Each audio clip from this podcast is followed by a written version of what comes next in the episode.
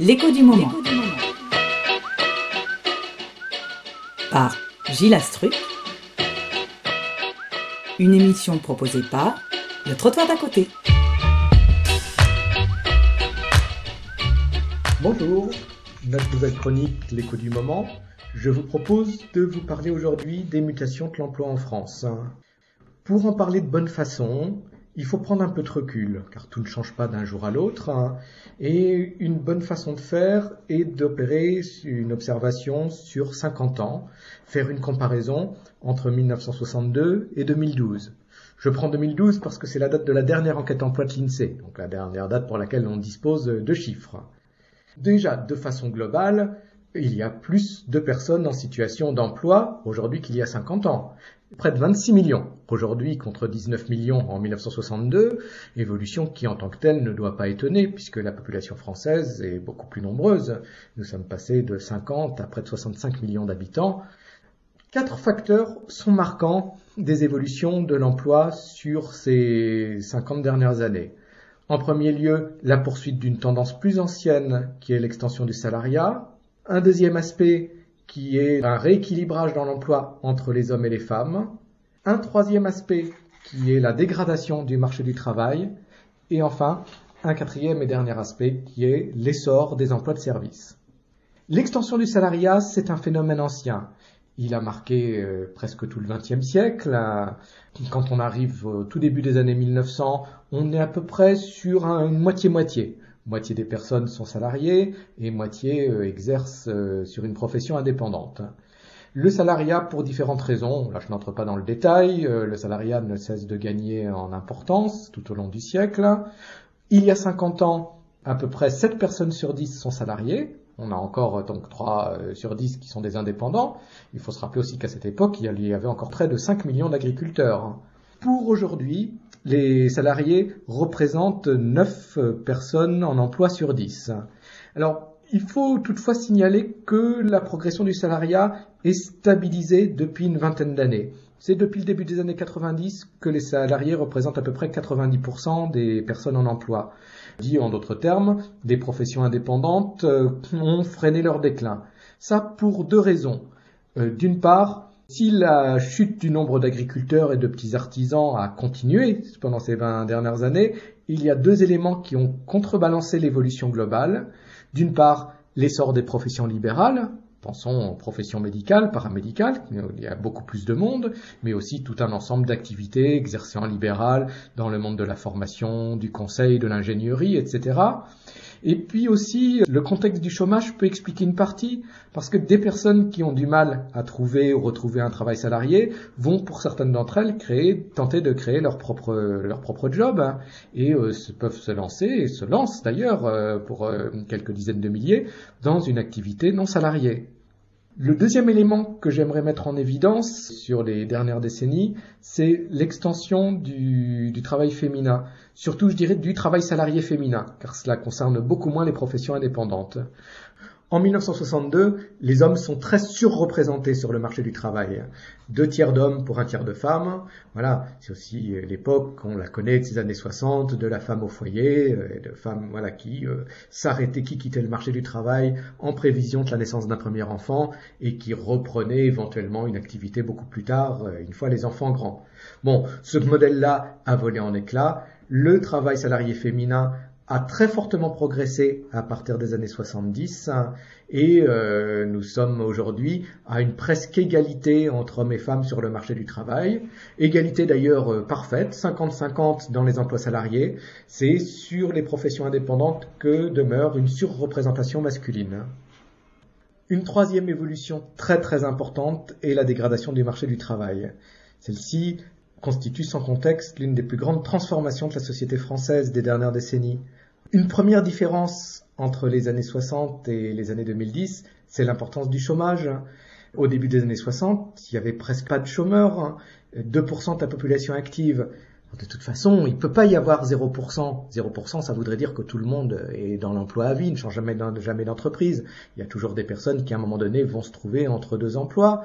Mais euh, ces personnes qui euh, étaient à un moment donné au chômage, y étaient pour l'essentiel peu de temps, pour peu de temps, Et euh, elles étaient peu nombreuses. Hein. Aujourd'hui, changement de décor, hein. les taux de chômage représentent 10%, c'est un chômage massif, hein. Et plus que le nombre, ce qui inquiète et ce qui fait du chômage un fléau, c'est sa durée. Euh, beaucoup de personnes connaissent du chômage de longue durée, c'est le cas de 40% des personnes au chômage, et même euh, si on prend les personnes de plus de 50 ans, c'est le cas de 60% d'entre elles qui sont à la recherche d'un emploi depuis plus d'un an. Vous voyez, voilà ce que ça peut signifier en termes de difficultés et de dégradation des conditions d'existence. Hein. Le chômage est un élément important pour apprécier la dégradation du marché du travail, mais un autre élément d'observation intéressante est la multiplication des statuts d'emploi. Lorsqu'on se reporte au milieu des années 70, le contrat à durée indéterminée à temps plein était devenu la norme de l'emploi salarié. Ça signifie que les personnes à temps partiel étaient peu nombreuses, que les formes de contrat à durée limitée étaient elles-mêmes euh, l'exception. Aujourd'hui, ça n'est plus le cas. Le temps partiel a connu une progression extrêmement importante, 4 euh, millions de salariés à temps partiel contre 1 million entre, en 1975. C'est également une euh, évolution très très marquée par le genre car le travail à temps partiel concerne très principalement les femmes. Ainsi, sur le marché du travail, près d'une femme sur trois travaille à temps partiel, alors que ce n'est le cas que d'un homme sur quinze. Autre élément aussi chez les femmes, dans toutes les tranches d'âge, nous trouvons un pourcentage important de femmes à temps partiel alors que chez les hommes, cela va se trouver, je dirais, aux deux extrémités de la vie active. Déjà, des jeunes euh, qui, dans le cadre de contrats en alternance ou pour financer leurs études, vont temporairement travailler à temps partiel, mais intégreront ensuite un temps plein. Et il y a aussi le cas de fin de carrière difficile où des personnes, voilà, des, des salariés âgés, faute de mieux, acceptent un contrat à temps partiel. Hein. Euh, par ailleurs, 3 millions de personnes aujourd'hui en France posent d'un statut précaire d'emploi l'intérim, CDD, contrat d'apprentissage. Hein. Ça signifie qu'aussi euh, toute une partie euh, peu favorisée des personnes au travail vivent dans des conditions d'une grande instabilité. Donc on voit bien que le morcellement des emplois, la diffusion du temps partiel constitue une des causes principales de la pauvreté au travail. C'est-à-dire toute une partie de ces personnes se retrouvent avec des revenus insuffisants pour avoir des conditions matérielles d'existence convenables hein, et euh, également euh, se trouve confronté à tout un tas de difficultés. Pensons par exemple à l'accès au logement, euh, la façon dont les agences imposent un contrat à durée indéterminée pour pouvoir louer un appartement. Ces personnes-là sont confrontées à des difficultés extrêmement importantes. Hein. La dernière évolution dont j'aimerais vous parler est l'essor des emplois de service. Hein. Là aussi, pour bien en saisir l'ampleur, prenons un peu de recul. Il y a 50 ans, dans les trois grands secteurs d'activité, nous avions une répartition de l'ordre de 20%, 40%, 40%. En l'occurrence, 20% dans l'agriculture, 40% dans l'industrie et le bâtiment, et 40% dans les emplois de service. C'est à partir des années 70 qu'une véritable cassure s'opère, notamment parce que L'industrie va perdre plusieurs millions d'emplois. En l'espace de 20 ans, son importance va être divisée par deux au sein de la population active, en passant de 28% à 14%.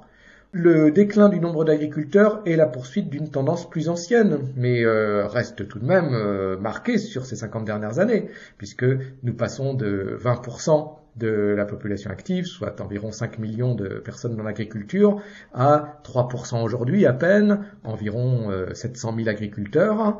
C'est un véritable bouleversement dans notre société. La contrepartie, c'est la tertiarisation de l'emploi.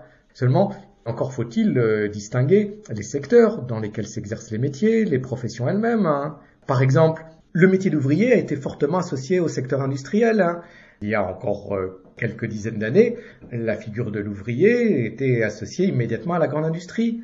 Or, depuis, il y a eu d'énormes mutations, beaucoup de suppression d'emplois d'ouvriers dans, dans l'industrie pour différentes raisons, Et mais euh, pour autant, si les ouvriers restent nombreux dans la population française, c'est parce que ces métiers se sont développés dans d'autres secteurs, et notamment dans les services. Il y a aujourd'hui plus d'ouvriers dans les entreprises de services que dans les entreprises industrielles. Alors, où travaillent-ils concrètement ces ouvriers? Eh bien, ils sont chauffeurs de poids lourds, ils sont manutentionnaires dans les grandes surfaces, euh, ils sont réparateurs de chauffe-eau à domicile. Beaucoup d'entre eux exercent dans des petites structures. Ça, c'est une des grandes transformations. Autre élément que l'on peut évoquer, c'est les employés. Selon les chiffres de l'INSEE, les employés représentent aujourd'hui la principale catégorie professionnelle. 32% des salariés en France sont des employés. Eh bien, la figure que nous en avions il y a encore une trentaine d'années, c'était celle des, employés dans l'administration, dans les banques, dans les bureaux. Aujourd'hui, bon, ce type d'employé n'a pas disparu, mais son importance relative s'est nettement réduite au profit d'employés euh, qui sont liés à l'essor euh, de nouvelles activités dans le domaine des services aux particuliers, services aux personnes âgées, garde d'enfants, dans le domaine de la grande distribution, dans le domaine euh, du nettoyage. On voit encore voilà l'essor de, de, ces professions, ouvriers tant qu'employés, sont aujourd'hui dans un contact direct avec des clients. Ça aussi, c'est une grande nouveauté dans le monde du travail. Il y a 50 ans, une majorité des salariés n'avaient pas un contact direct avec une clientèle. Aujourd'hui, l'immense majorité des salariés sont dans un contact direct. Ça a changé beaucoup les formes d'implication dans le travail, les attendus. Ça permet aussi de comprendre pourquoi de plus en plus les employeurs exigent des compétences comportementales et relationnelles, alors que c'était largement peu demandé il y a encore 50 ans. Toutes ces évolutions sont extrêmement spectaculaires. Peut parler d'une véritable mutation de l'emploi en France. Celles-ci sont à relier bien sûr aux grandes transformations de la société française.